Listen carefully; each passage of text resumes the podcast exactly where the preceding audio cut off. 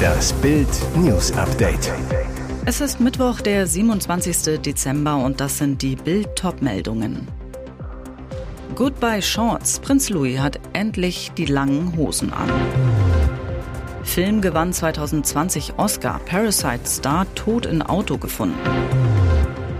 Liebesurlaub mit Tom. Heidi reitet einen heißen Reifen.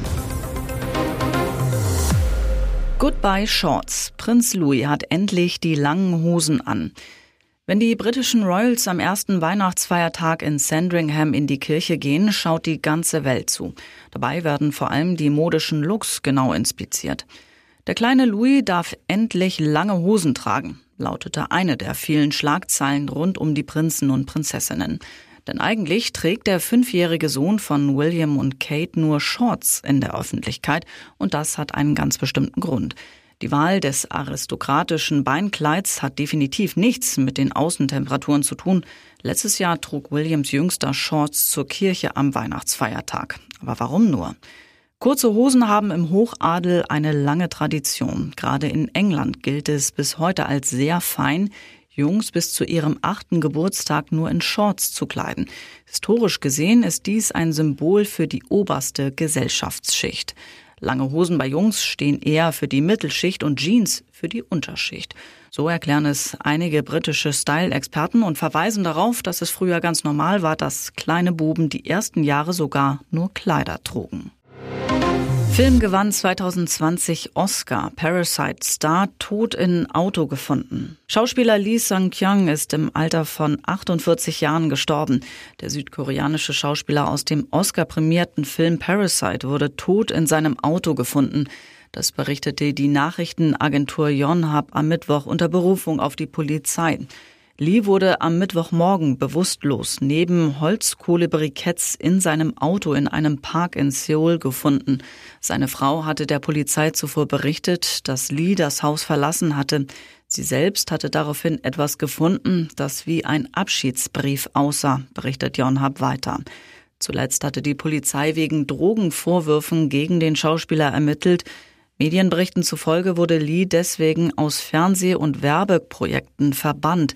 In Südkorea gelten sehr strenge Antidrogengesetze. Liebesurlaub mit Tom. Heidi reitet einen heißen Reifen. Welch wunderbarer Anblick, der sich Urlaubern gerade auf der Karibikinsel St. Barth bietet. Das nur 21 Quadratkilometer große Eiland ist die Lieblingsinsel der Schönen und Reichen und in diesem Jahr die bevorzugte Weihnachtsdestination von Heidi Klum und Tom Kaulitz. Das Model und der Musiker sind vor dem Weihnachtstrubel geflüchtet ohne Heidis Kinder. Die 50-Jährige verriet im Vorfeld, ein bisschen freue ich mich darauf. Wellenrausch statt Weihnachtsbaum, Strandspaß statt stille Nacht. Heidi und Tom gönnen sich einen sonnigen Liebesurlaub nur zu zweit. Sie stürzen sich in die Fluten, planschen mit einem weihnachtlichen Rentierschwimmreifen. Heidi und Tom sind seit 2019 verheiratet und offenbar so verliebt wie am ersten Tag. Turtelnd und küssend spazieren sie durch den warmen Strand, haben dabei ganz lässig ein Bierchen in der Hand. Kein Wunder, dass Plastik Rudolf bei so viel Amore statt einer roten Nase dunkelrote Ohren hat. Und jetzt weitere wichtige Meldungen des Tages vom Bild Newsdesk. Dieser Mann ist die letzte Hoffnung für 17.000 Mitarbeiter. Der geheime Karstadt Rettungsplan. Überraschung im Poker um die bange Zukunft der Warenhauskette Galeria Karstadt Kaufhof. Nach der Pleite des Mutterkonzerns Signa von René Benko ist als Retter plötzlich ein neuer prominenter Name im Spiel. Peek und Kloppenburg. Wie Bild erfuhr, soll das selbst angeschlagene Modeunternehmen Interesse haben, die mehr als 90 Galeria-Standorte mit ihren etwa 17.000 Beschäftigten bald zu übernehmen. Zentrale Figur dabei, der erfahrene Manager Stefan Vandal. Denn bis Juni 2020 war er sechs Jahre lang Galeria-Chef. Danach wechselte der Sohn eines bayerischen Edeka-Händlers zu P&C. Bei dem Düsseldorfer Modeunternehmen ist er nun der Strategiechef. Van der gilt als detailverliebt und ehrgeizig. Vom Einzelhandelskaufmann arbeitete sich der promovierte Wirtschaftswissenschaftler bis an die Spitze der Warenhauskette hoch. Experten sehen in ihm einen der besten und härtesten Handelsmanager Deutschlands. Doch wie könnte P&C ein solches Mammutgeschäft stemmen, wo das Textilunternehmen doch seit Frühjahr ein Insolvenzverfahren in Eigenverwaltung durchführte? 300 Mitarbeiter mussten gehen. Eine Galeria-Übernahme wäre ein Kraftakt. Signa hatte sich Anfang 2024 für eine Finanzspritze von 200 Millionen Euro für Galeria Karstadt Kaufhof verpflichtet, zur Modernisierung zahlreicher Standorte. Diese Summe wird Signa im Zuge der eigenen Insolvenz kaum aufbringen können. Der Ösi-Konzern schuldet seinen Gläubigern mehr als eine Milliarde Euro. Wer Galeria übernimmt, müsste also das 200 Millionen Loch stopfen. Immerhin, das Galeria Weihnachtsgeschäft soll die Erwartungen erfüllt haben. Zudem soll die Warenhauskette, wie Bild erfuhr, ihre Mietzahlungen gestoppt haben. Als Vorsichtsmaßnahme, wie es heißt. Hintergrund, noch ist Signer der Galeria Vermieter. In jedem Fall ist das neue Kaufinteresse an Galeria ein Hoffnungsschimmer für die gebeutelte Belegschaft. SPD-Ministerpräsident Weil sicher. Ampel wird wichtiges Wahlversprechen brechen. Das Endlosgezerre um das Klimageld geht in die nächste Runde. Gerade erst hatten sich Wirtschaftsminister Robert Habeck und Bundestagsvizepräsidentin Katrin Göring-Eckardt gezankt. Sie fordert das lange versprochene Klimageld ab Januar 2024 ein. Er behauptet, es gäbe das Klimageld längst, nur in einer anderen Form. Jetzt spricht Niedersachsens Regierungschef Stefan Weil Klartext. Weil, einer der mächtigsten SPD-Ministerpräsidenten, glaubt nicht daran, dass das versprochene Geld in dieser Legislaturperiode ausgezahlt werde. Ich wüsste nicht, wie man das unter den derzeitigen Bedingungen noch finanzieren sollte, sagte Weil der Welt über das Klimageld. Geboten wäre es mehr denn je, so der Ministerpräsident weiter.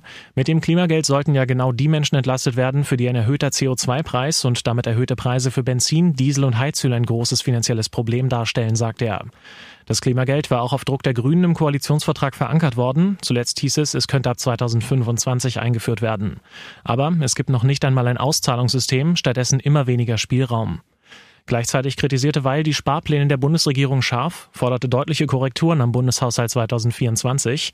Zentraler Webfehler der jüngsten Haushaltsbeschlüsse der Ampelkoalition sei aus seiner Sicht, dass bei den vorgesehenen Belastungen kein Unterschied gemacht wird zwischen denjenigen, die ein gutes Einkommen haben und denjenigen, die ein niedriges Einkommen haben.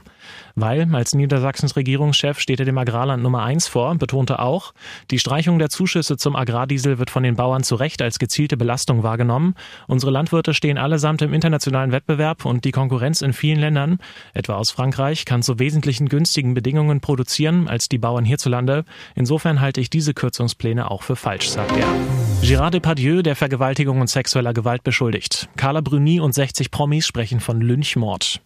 Der französische Schauspielstar Gérard Depardieu ist in den vergangenen Monaten nach etlichen Klagen wegen Vergewaltigung und sexueller Gewalt in Ungnade gefallen. Eine Ministerin in Frankreich bezeichnete ihn sogar als Schande für das Land. Ihm droht nun der Ausschluss aus der Ehrenlegion, der höchsten Auszeichnung, die in Frankreich verliehen wird. Das geht zu weit, finden etliche Prominente. Schauspielerin Charlotte Rampling und die ehemalige französische First Lady Carla Bruni sind nur zwei von fast 60 Stars, die Depardieu jetzt zu Hilfe eilen. In einem offenen Brief in der französischen Zeitung Le Figaro, der am zweiten Weihnachtstag veröffentlicht wurde, schreiben die Promis, Gérard Depardieu ist wahrscheinlich der größte aller Schauspieler. Und weiter, wir können angesichts des Lynchmords, dem er ausgesetzt ist, nicht länger schweigen. Depardieu sei in der vergangenen Zeit Opfer einer Hasswelle geworden. Depardieu werde unter Missachtung der Unschuldsvermutung angegriffen, von der er wie jeder andere profitiert hätte, wenn er nicht so eine Kinolegende wäre. Weiter heißt es in dem Schreiben, wenn man Gérard Depardieu auf diese Weise angreift, ist das ein Angriff auf die Kunst. Frankreich hat ihm so viel zu verdanken. Kino und Theater könnten nicht ohne seine einzigartige und außergewöhnliche Persönlichkeit auskommen, meinen die zahlreichen Stars. Der Megastar wurde 2020 wegen Vergewaltigung angeklagt und von mehr als einem Dutzend Frauen der sexuellen Belästigung und Übergriffe beschuldigt. Zudem wurde Anfang des Monats eine TV-Dokumentation veröffentlicht, in der in Anwesenheit einer Dolmetscherin explizite sexuelle Bemerkungen macht und ein zehnjähriges Mädchen beim Reiten sexualisiert. Stuttgart-Fans wegen Superstar in Sorge. Das steckt hinter Gyrassi im Leverkusen-Trikot. Aufregung im Netz um Stuttgart Superstürmer Serhu Gyrassi. Der Grund, aus seinem Dubai-Urlaub postete der Torjäger ein Foto, das ihn am Persischen Golf auf einer Yacht sitzend zeigt. Pikant, dabei trägt Gyrassi, der den VfB im Winter dank einer Ausstiegsklausel zum Schnäppchenpreis von 17,5 Millionen Euro verlassen darf, das aktuelle Ausweichtrikot von Bayer Leverkusen. Für viele Fans ein Fingerzeig, dass Gyrassi die Schwaben jetzt Richtung Rheinland verlassen könnte. Schließlich war der Guinea schon im Sommer Thema bei Leverkusen. Der Spitzenreiter der Bundesliga entschied sich damals aber für Victor Boniface als Stammstürmer. Und genau der ist jetzt auch der Grund für Gyrassis Urlaubsfoto. Denn nach dem 1:1 in Stuttgart Anfang Dezember tauschten die beiden ihre Trikots, tragen sie seitdem hin und wieder in der Freizeit. Bild weiß zudem, dass ein Wechsel zur Werkself für beide Seiten kein Thema ist. Wie Boniface geht es auch für Gyrassi im Januar zum Afrika Cup. Für die Leverkusener würde ein teuer Transfer im Winter also in doppelter Hinsicht keinen Sinn ergeben. Auch Gyrassi hat nach Bildinfos kein Interesse an einem Wechsel innerhalb der Bundesliga. Beruhigend für viele VfB-Fans. Schon in der Vergangenheit zeigte sich der Goalgetter gerne mal in anderen Vereinstrikots. Vor einigen Monaten posierte er in einem Leipzig-Trikot von Mohamed Simakan. Damals sorgte das Foto für kaum Wirbel. Durch die aktuelle Vertragskonstellation des 19-Tore-Giganten beim VfB löst jedoch jedes noch so kleine Detail wilde Spekulationen um Gyrassis Zukunft aus. Wohl auch weiter in den kommenden Wochen.